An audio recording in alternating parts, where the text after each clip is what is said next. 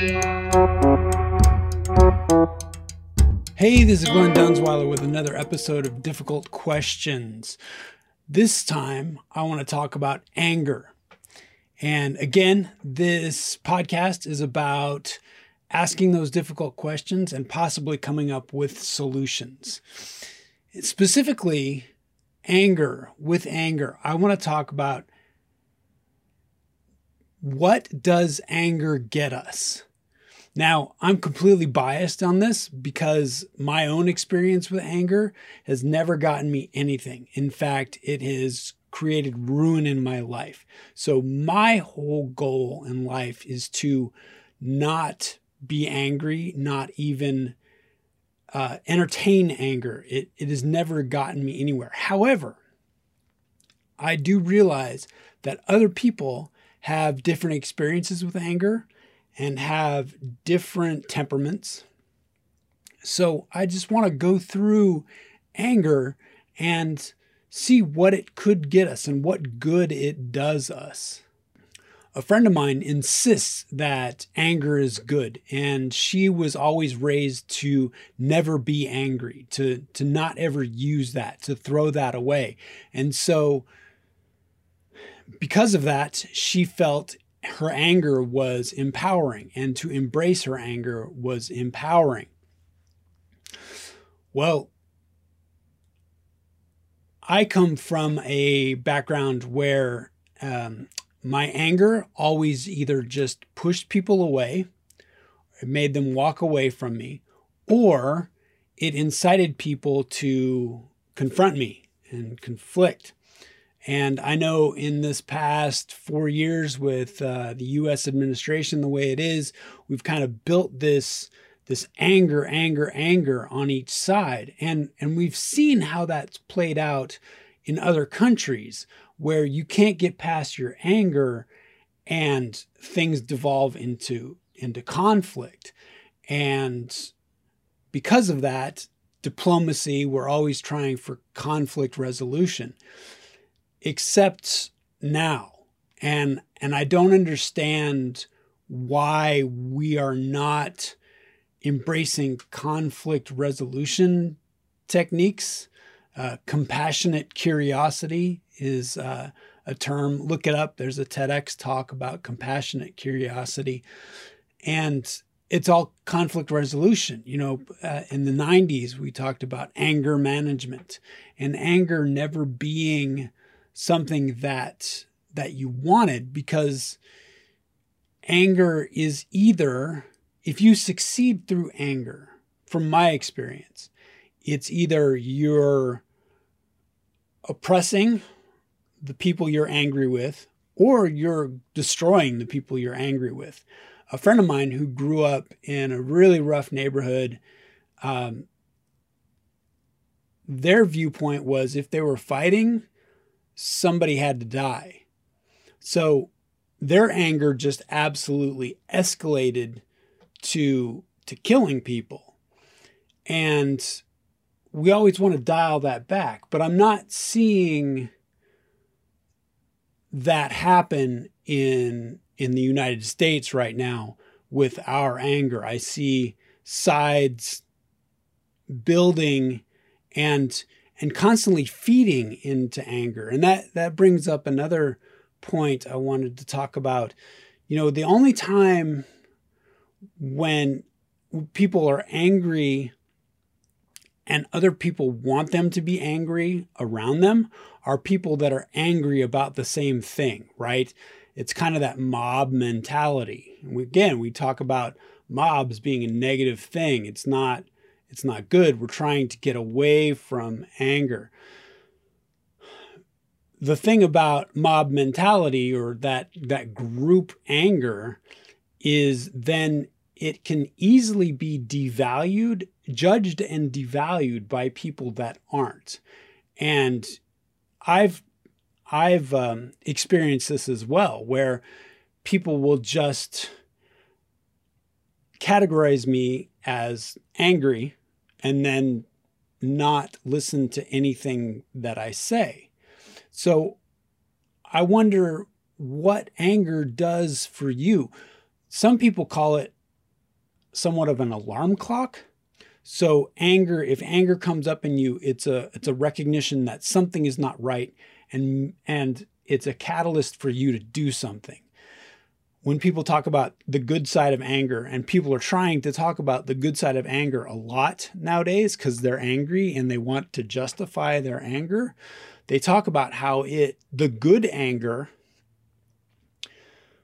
motivates them to do something, motivates them to take action. Well, I don't necessarily think that's good anger. Anger is anger. It's what you do with anger. So my personal journey, just let you let, let, me fill you in a little bit on on my path with anger. So I was always a very intense person, but I was awkward, as we've talked about before. And I also was very agreeable.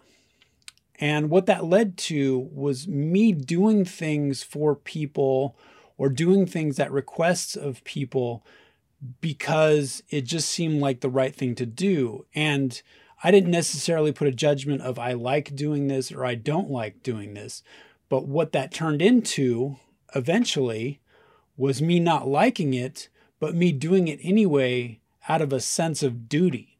So then that grew to this resentment and then that's when I was just this always this angry guy. I had this underlying a- anger or, or this resentment that made me angry.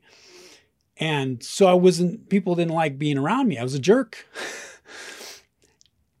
and then occasionally things would blow up. Yeah, I'm one of those explosive anger guys where all of a sudden just everything builds up and finally, boom, it's got a release.